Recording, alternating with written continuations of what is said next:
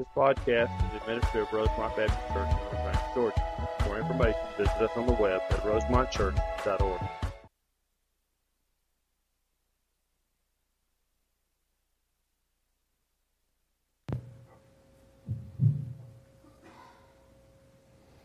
Let me pray for us before we begin. Father, we thank you again for the opportunity to study your word, Lord. We thank you for the opportunity just to open the scriptures, Lord, and to understand uh, from your word, Lord, the truth of our lives. And so I pray, Lord, we would take the things that we learn. I pray that we would apply those truths to our life, Father, and I pray that we would leave here transformed, changed more into the image of your Son, Jesus Christ, Lord. And then I pray that you would keep our minds free from distraction as we study so that you can work in our minds and our hearts, Father. May your name be glorified. It's in Jesus' precious name that we pray. Amen. I want to begin this morning with a quote by a man named J.C. Ryle, who's a famous pastor in England in the 1800s. And here's what J.C. Ryle said. I love this quote. He said, Nations are nothing but a collection of families. The good order of the family depends upon keeping the highest standards of the marriage tie. And so we ought to be thankful that the great head of the church had a definite opinion about marriage and family. Now, at the heart of the family is the marriage.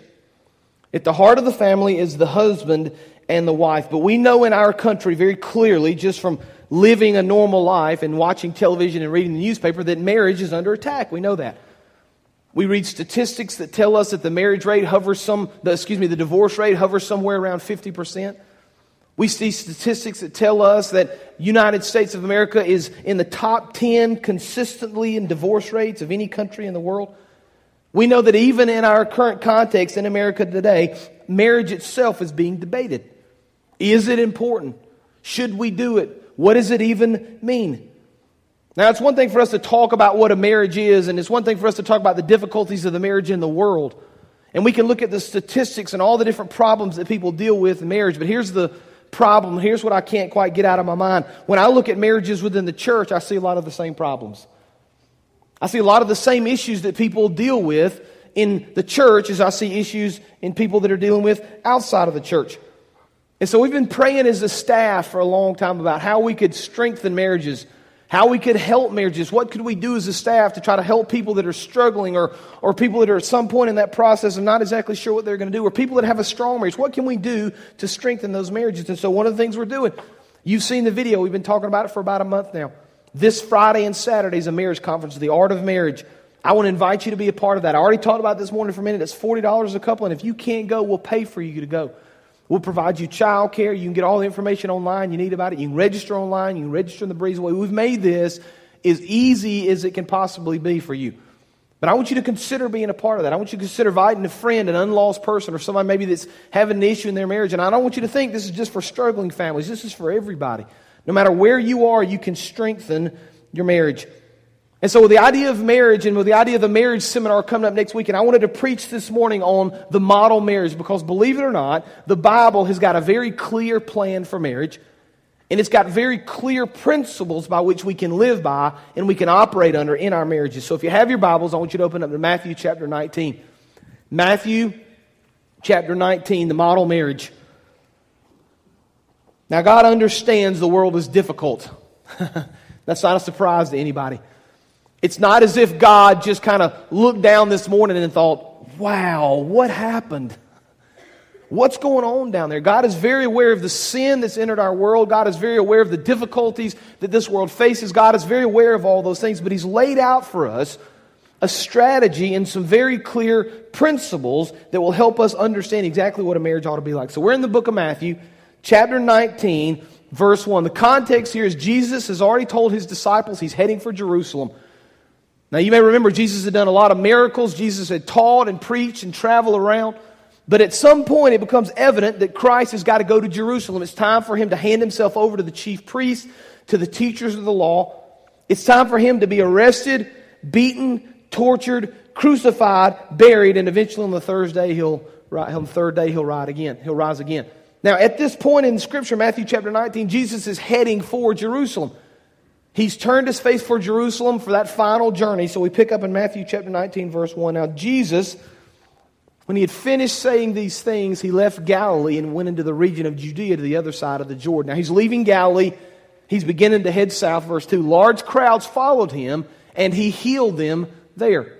Now, Matthew chapter 19, verse 3. Some Pharisees came up to him to test him, and they asked, it is, law, is it lawful for a man to divorce his wife for any and every reason? Now, let's stop there just for a second before we move on. Because here's what's going on in this scripture Jesus has got this large group of followers. Jesus is going to begin to walk very slowly southward to Jerusalem. And the Pharisees, as they've done oftentimes, are very threatened by Christ's popularity. They don't like the fact that all these people are following him. They don't like the fact that all these people are listening to his teaching. They don't like the fact that all these people are doing what he tells them to do. And so they look for every possible opportunity to trick Jesus, to trap Jesus, to ask him some sort of a question that he can't answer. So here's what they've done they said, you know what we need to do? We need to ask Jesus about divorce. Because when we ask Jesus about divorce, all of his followers are going to listen to his answer. And no matter how he answers, those followers are going to come down either on the camp that they agree with his answer or they disagree with his answer. And so the Pharisees thought if we can ask Jesus this question, if we can trip him up, if we can trap him, we'll separate his followers, we'll reduce his popularity. Now, Jesus does something very interesting. He always does this. Anytime they ask him a question that he knows, knows is an attack, which is oftentimes from the Pharisees, instead of answering that question directly, he turns the conversation to biblical things. So instead of answering the question that they ask specifically about divorce, what Christ is going to do instead, he's going to answer the question about marriage. Now, here's what he understands you say, why would Jesus answer a question about marriage when they've asked him a question about divorce? Here's why. He wants to say to these Pharisees, before we even think about divorce, let's be sure we understand what a biblical marriage looks like. Before we waste our time talking about the what if of separation or eventual divorce, let's not even think about that until we can pinpoint exactly what a biblical marriage looks like. And so Jesus delves in in verse 4 to the answers. To now, Matthew chapter 19, verse 4. He answered, Have you not read? Now, I want to stop there for one second before I keep going through this and, and point to the fact that Jesus is referencing the Bible here. Now, these Pharisees understood the law, they understood the Old Testament, they had read and studied, and they knew exactly what the scriptures taught. And so Jesus said, Haven't you read? Now, here's what he's going to do He's going to say to these Pharisees, when I answer this question about divorce and when I speak about marriage, I'm not going to do it based on the latest trends. I'm not going to do it based on what you think the right answer is. I'm not going to do it based on what your friend thinks the right answer is. I'm not going to do it based on what the society thinks the right answer is. Christ says, I'm going to base my answer very clearly on the Bible. It's the foundation. And we can't understand the principles of marriage outside of the scripture. So Christ begins, haven't you read? In other words, hey, you guys have studied the law. It's right in there. Haven't you read this? So haven't you read? He replied that at the beginning the Creator made them male and female. Now, verse 5. And he said, For this reason, a man will leave his wife. Excuse me, let me, back up. Can we edit that out of the tape? So I'm going to stand here and just start like they don't know what's going on. Okay, here we go. Chapter 19, verse 5. And he said, For this reason, a man will leave his father and mother and be united to his wife. And the two will become one flesh. Now, verse 6. So they are no longer two, but one. Therefore, what God has joined together, let not man separate. Now, this is a very interesting passage of Scripture here because Christ is going to paint for us a picture of marriage. And he's going to paint for us a picture of marriage that's not just a casual union. It's not just some agreement between two people. It's not even something that the government can sanction. He's going to paint a picture of marriage here that says that from the beginning, from the beginning of the created order, God had a plan. Now you can imagine a, stool here. If I was sitting on a stool with three different legs, Christ is going to give us three different things in this passage of Scripture that's going to help us understand marriage. And I would argue that all three of these are foundational marriage. If you take any one of the three away, the stool falls. If you take away any one of the three things within the marriage covenant, if you take away any one of these three things that Christ teaches, the marriage is going to fail. Here's the first thing he teaches. We're going to delve into this. Number one, God places a priority on marriage.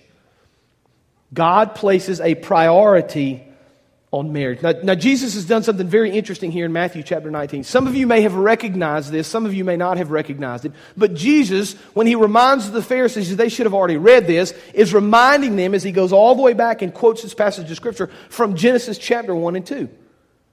So Jesus says, You, you should have remembered this, guys. God talked about this in Genesis 1 and Genesis 2. Now, here's what's important about Genesis 1 and 2 it was the creation of the world. You remember the story. God said, Let there be light, and there was light. God created the stars, He created the moon, He created all the things on the earth, all the plants, all the animals. And then His crowning achievement in the creation story is He created Adam and Eve. He created human beings in His own image. So God says, I'm going to create all this stuff, and the crowning achievement of my creation is going to be Adam and Eve. It's going to be human beings. So here's what Jesus says. If you're going to understand marriage, you need to back up to the creation story.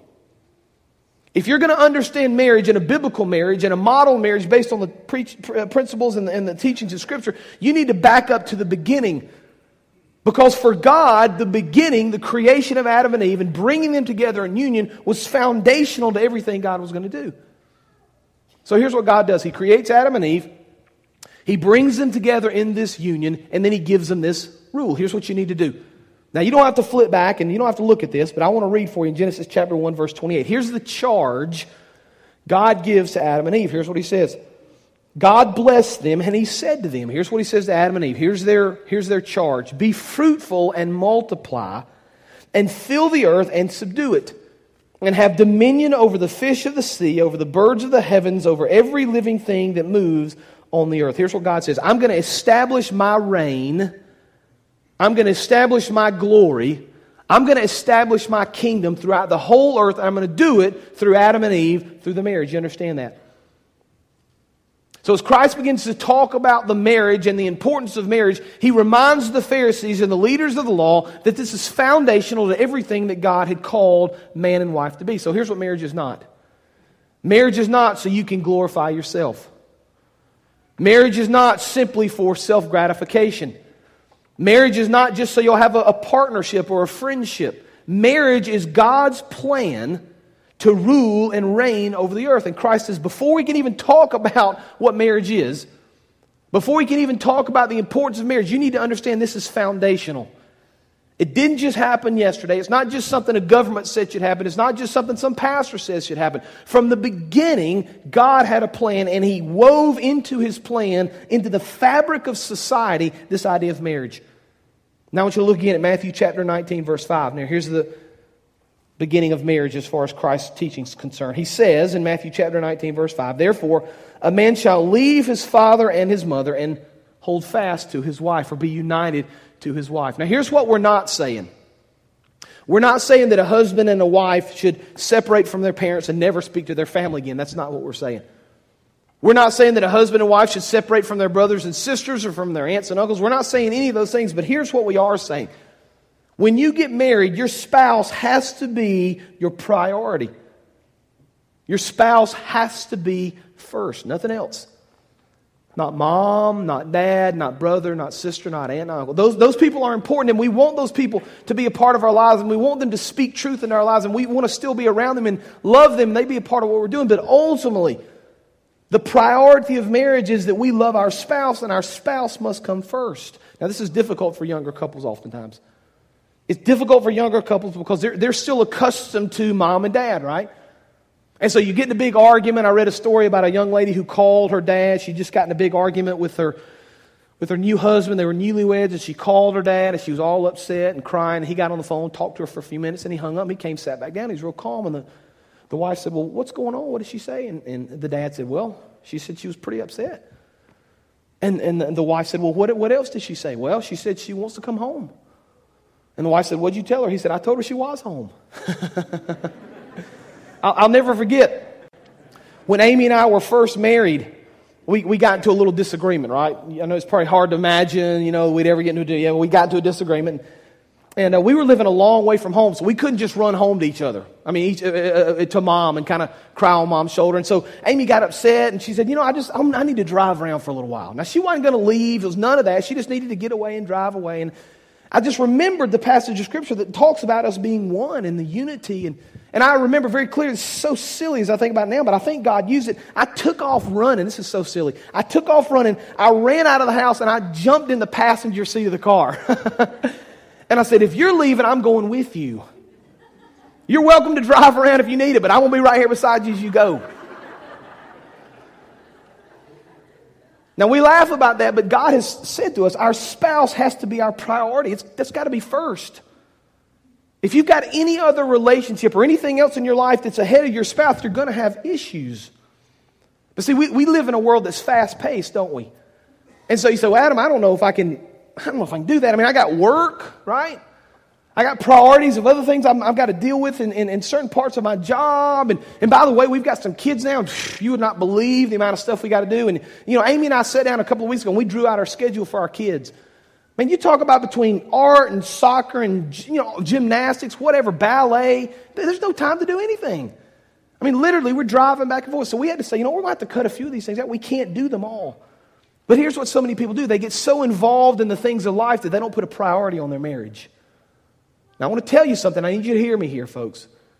Baseball is good, dance is good, all those things are good, but the best thing you can ever give your kids is a good marriage. If your kid's an all star and your marriage has failed, that's not the kind of home you want, trust me. If your kid is the best dancer, the best singer in the world, and you got a failed marriage, that's not the kind of home you want.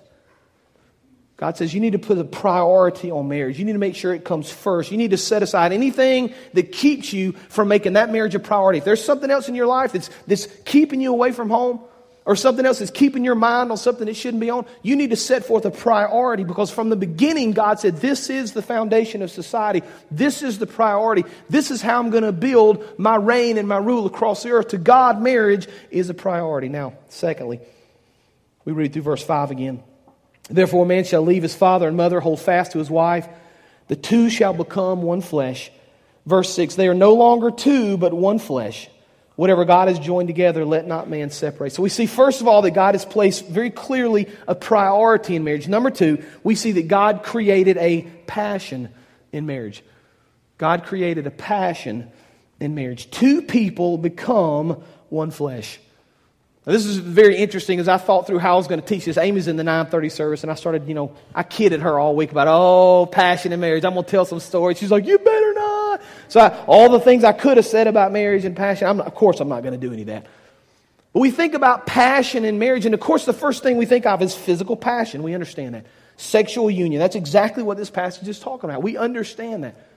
But I think we need to move beyond that sometimes because that's not the only focus of this passage. God says you take two people, you make them one person, and you certainly should have passion physically, but you need to have passion in other things. You need to share your hopes and your dreams and your fears. You know, man, if we, we talk honestly with each other, passion for us physically is kind of easy, right?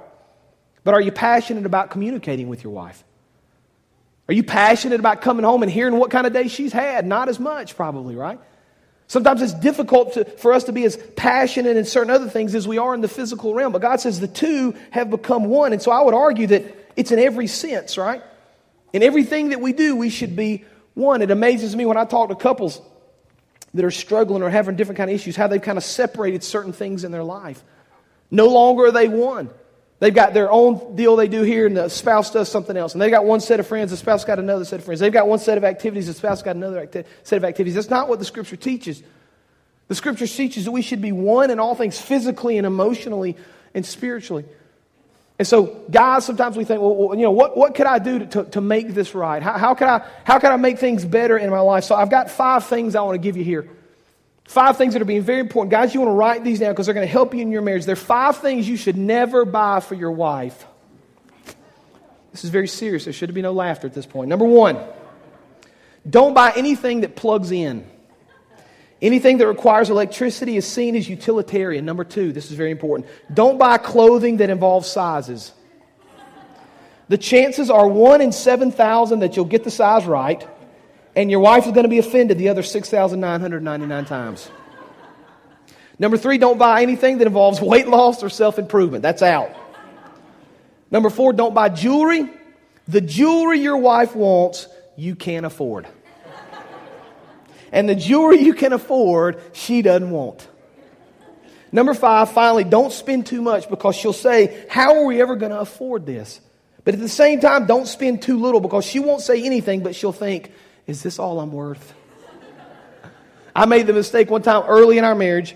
Amy and I had talked about an anniversary, you know, present for each other, and she said, You know what, let's just not give each other presents this year.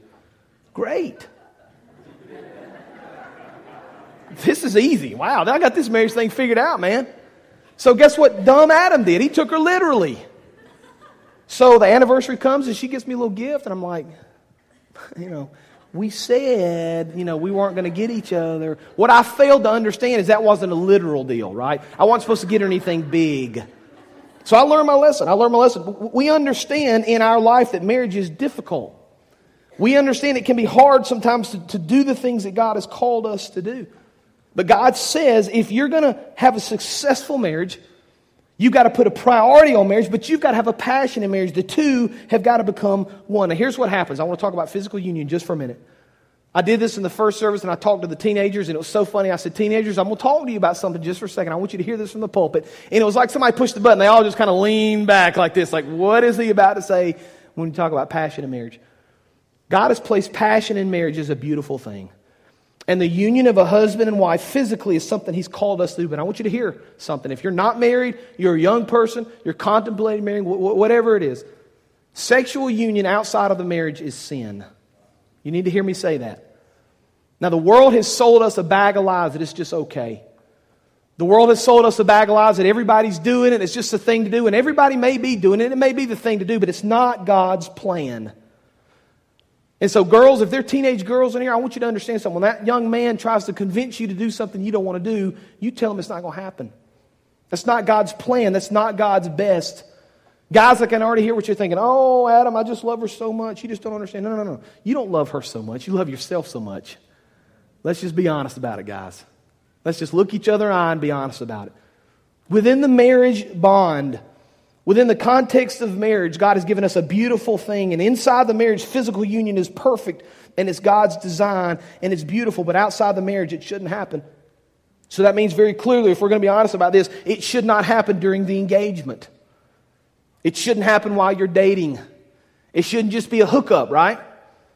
God says, I've given you this plan. There should be passion between a man and a woman, but it should happen within the context of marriage. That's when God can bless it. As we continue to look at this passage of Scripture, verse 5 Therefore, man shall leave his father and his mother, hold fast to his wife, the two shall become one flesh. Verse 6. So they are no longer one flesh, excuse me, they are no longer two flesh, but one. What therefore God has joined together, this is important, let not man separate. So we need to have a priority in our marriage. We need to have passion and oneness within our marriage. But thirdly, we need to understand that God is the performer of marriage not human beings. God is the performer of marriage. The Bible says what God has joined together. You understand that? I read a quote that I really liked. It said this Anyone can have a wedding, but only God can create a marriage. I thought that was so true, man. Think about all the extravagant marriages, the extravagant weddings we've seen over the years, the rich and famous, right? I thought about Prince Charles and Princess Diana all those years ago, and just an incredibly extravagant wedding. But what sort of a marriage do those people have? You know, it's easy to start well and to pay all the money for the nice, expensive wedding, but how are you ending? How are you allowing God to pervade your marriage? How are you understanding the fact that God has to be at the heart of our marriage? How are you understanding the fact that God is the one that actually performs the marriage? That's interesting to me. If you study through the Old Testament, you read this idea about the covenant that God has. Oftentimes, you read about the covenant that God has with his people. And so you read passages of Scripture that say something like this God says, You will be my people and I will be your God. But here's the really interesting thing about the covenant. Every time you read about a covenant in the Old Testament, God is the one that initiates the covenant. And no matter what the human being does in that process, God doesn't break the covenant. So the example would be the children of Israel. God says to these people, You're going to be my people, I'm going to be your God. And no matter what the children of Israel did, God didn't break that covenant. He still loved them. So they wander in the desert. They, they, they sin against him. They make terrible decisions. And God said, You're still my people. I still love you. And so we see examples like Genesis chapter 9, verse 8. God said to Noah and to his sons, Behold, now I want you to watch what God's doing here. I, he says, behold, I establish my covenant with you and your offspring. God establishes the covenant, not Noah. Genesis chapter 17, verse 1 and 2. And Abraham was 99 years old, and the Lord appeared to Abraham and said to him, I am God Almighty. Walk before me and be blameless, that I may make my covenant between me and you. See that again? God's making the covenant. God is the initiator of the covenant. God is the performer of the covenant. Jeremiah 32, verse 37 and 38 Behold, I will gather them, this is God speaking, from all the countries to which I drove them in my anger and my wrath and in great indignation. And I will bring them back to this place. I will make them dwell in safety, and they shall be my people, and I will be their God. Ezekiel chapter 37, verse 23. But I will save them from their backsliding in which they sinned. I will cleanse them, and they shall be my people, and I will be their God. On and on and on it goes. We see this example, this pattern of Scripture that God establishes a covenant, and when God establishes a covenant, it cannot be broken by human beings. It's interesting when you think about this idea of covenant as it relates to the marriage because Christ is speaking of this covenant when he says the two are no longer one, the, the two people are no longer two people, but they're one flesh, and whatever God has joined together, let not man separate. So here's what we have to understand about marriage. It certainly is a contract between a man and a woman. We get that. But more importantly, it's a covenant with God. It's a covenant with God that we're going to love each other, but Lord, we're going to love you. We're going to covenant with you that we're going to place you first in our marriage. And when we stand before each other and we give each other these vows and we promise to love and we do all the things we're supposed to do and we say the things we're supposed to do, within that context, that becomes a covenant now between us and you. And what God has put together, let not man separate. But here's the neat thing about the covenants of the Old Testament. We study the covenants and how God was their God and they were God's people, but at the heart of the covenant, you need to understand this, this is very important at the heart of the covenant was God's love for his people. That's why the covenant was established. God said, I love you so much, I'm going to form this covenant with you. I love you so much that I want to be your God. And so we read all kind of examples in Scripture about God's love for us, about how God is love, about how He gives things to us in love, and He shows us all sorts of love. And over and over and over, we see the love of God in the Scripture. So we need to understand this idea of covenant. And this idea of God's love in the center of that covenant frames our understanding of marriage. It certainly is a relationship between a husband and wife, but more importantly, that is importantly than that, it's the foundation that God says this is going to be a covenant. This is the way that you can show your love for one another. This is the way you can show your love for me. It's interesting if you read Ephesians chapter 5, and I don't have time this morning to really get into Ephesians chapter 5, you should read it.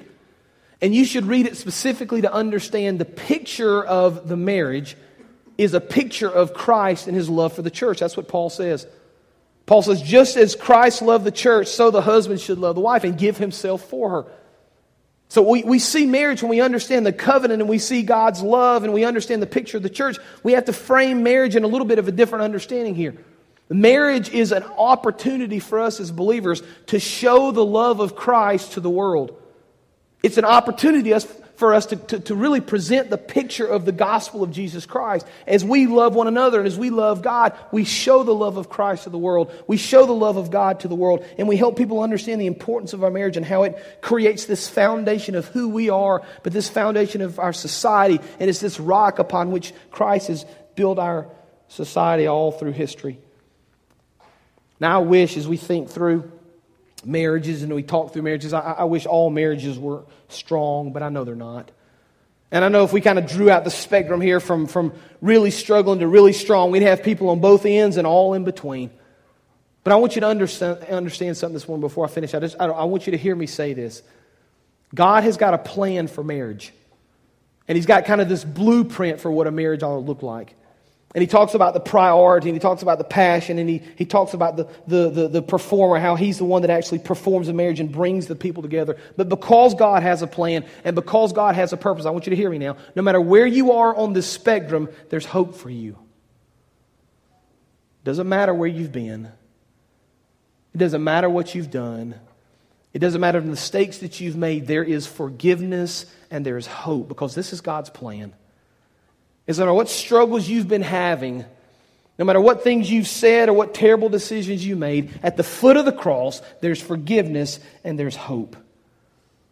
And I want you this morning, as you think through your marriages, as you think through all God has done for you, I want you to cling to that hope. And I want you to cling to that picture. And I want you to be reminded of all that Christ has done for you and all he will continue to do for you if you'll pray for him and you'll seek him and you'll build your marriage upon the foundations that he lays out so clearly in Scripture. Let me pray for us. Father, we thank you for this word this morning, for this text. We thank you for this scripture that's so clear, Father, for, for just kind of a foundational understanding of exactly what the Bible says about marriage. What I pray we would, all of us would make marriage a priority.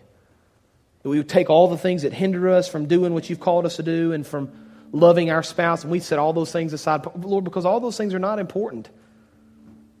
You've called us, Lord, to take marriage and make it a priority in life. Lord, I pray that we would see very clearly the passion, the importance of the passion, and the two becoming one, Lord, in all areas of our life. And then ultimately, Lord, I, hope that we would see our marriage as a, as, a, as a covenant, certainly between one another, Lord, but between us and you. And at the heart of that covenant is our love for you and our love for our spouse, Lord. I pray you would just increase that love. Lord, increase that ability to understand, mend where there's brokenheartedness, Father. Fix the issues at hand, whatever those may be, Lord. I, I pray you would just work in the hearts of these men and women. I pray you'd work in the minds and the hearts of the marriages here right now, Father, that are struggling. I pray you would offer them peace, and ultimately, Lord, through the cross of Jesus Christ, we know that you offer them forgiveness. And so, wherever they are, wherever they've been, Lord, I pray you would lift them up. Wash over them with a peace that passes all understanding. Father, may your name be glorified in all the earth. It's in Jesus' precious name that we pray. Amen. You can stand. We're going to give you just a few minutes if you want to come and pray. Maybe you want to pray right where you are. Maybe you want to pray about your marriage. Maybe you know another marriage that's struggling and you want to kind of stand in the gap for that person and pray for that person. We're going to give you the opportunity to do that. Maybe you want to join this church. Maybe you want to accept Jesus Christ as your Lord and Savior, but this is your time right now.